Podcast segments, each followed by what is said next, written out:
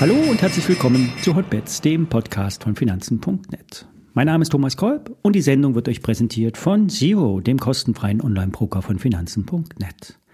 Alle nachfolgenden Informationen stellen keine Aufforderung zum Kauf oder Verkauf der betreffenden Werte dar. Bei den besprochenen Wertpapieren handelt es sich um sehr volatile Anlagemöglichkeiten mit hohem Risiko. Dies ist keine Anlageberatung und ihr handelt auf eigenes Risiko.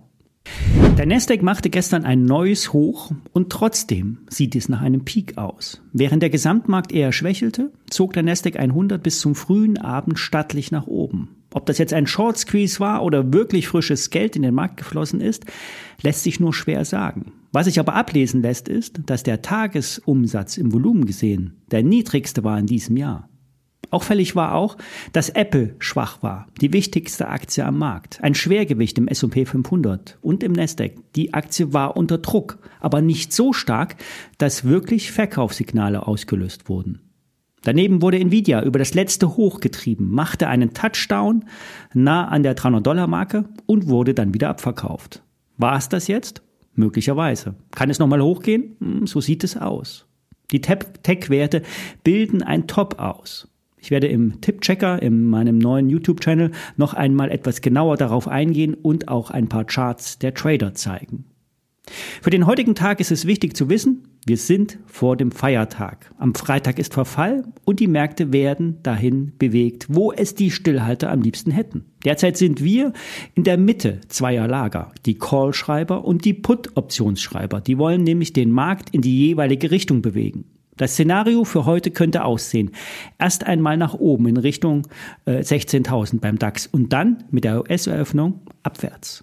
Der S und P fünfhundert bildet tiefere Tiefs aus und es könnte bald unter die Marke der Seitwärtsrange geben, unter viertausendeinhundert. viertausend wäre dann das Ziel. Hier liegen viele Puts, die nicht ins Geld laufen sollen. Daher sollte hier besonders viel Gegenwehr kommen. Was heißt das jetzt für euch? Seid vorsichtig mit Longs. Der gestern vorgestellte Discount-Put auf den DAX bietet ein gutes Chance-Risiko-Verhältnis, von einer möglichen Abwärtsbewegung zu partizipieren, ohne nach oben zu viel Risiko einzugehen. Ich empfehle explizit nicht, die Tech-Werte zu shorten. So eine Rallye kann länger dauern, als man es sich mit Puts leisten kann. Kommen wir zu PayPal. Hier ein kurzes Update zur Lage. Ich hatte dazu auch ein Video live gestellt. Wer will, kann sich das nochmal anschauen. Gestern wurden neue Tiefs in der PayPal gemacht. Jetzt liegt der Finanzdienstleister nur noch knapp über der sechzig-Dollar-Marke. Die nächste Haltemarke Marke ist um die fünfzig Dollar. Aber genau kann das keiner sagen. Was wir aber sehen ist, dass das Volumen täglich abnimmt. Das ist positiv. Käufer sind aber noch nicht zu sehen. Ich habe gestern zu sechsundfünfzig Euro zwölf noch einmal gekauft. Bin mir aber bewusst, dass es weiter runtergehen kann. PayPal hat weltweit über vierhundert Millionen aktive Nutzer oder Accounts. Die Transaktionen stiegen über alle Konten um dreizehn Prozent, der Umsatz kletterte um acht Komma drei Prozent. Das Problem ist die abschwächende Marge. Mittelfristig wird die Marge pro Transaktion auch weiter sinken.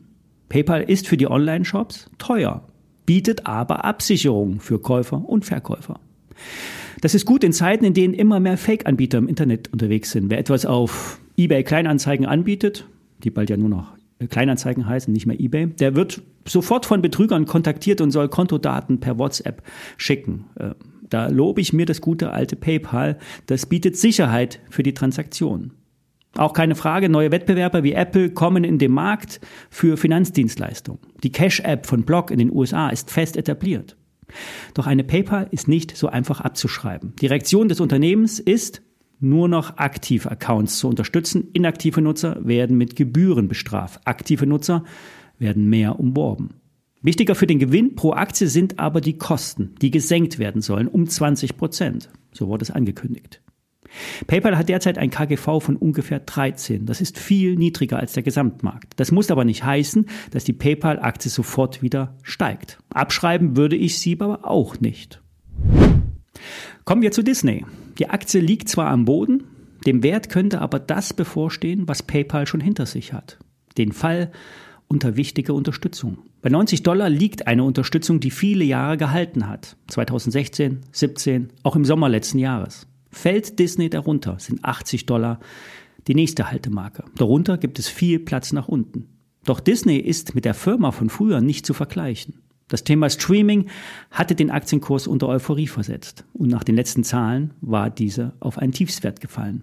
Die Erlöse von Disney Plus sind pro User sehr gering. Angeblich zahlt ein U S-Nutzer durchschnittlich nur vier Dollar pro Monat.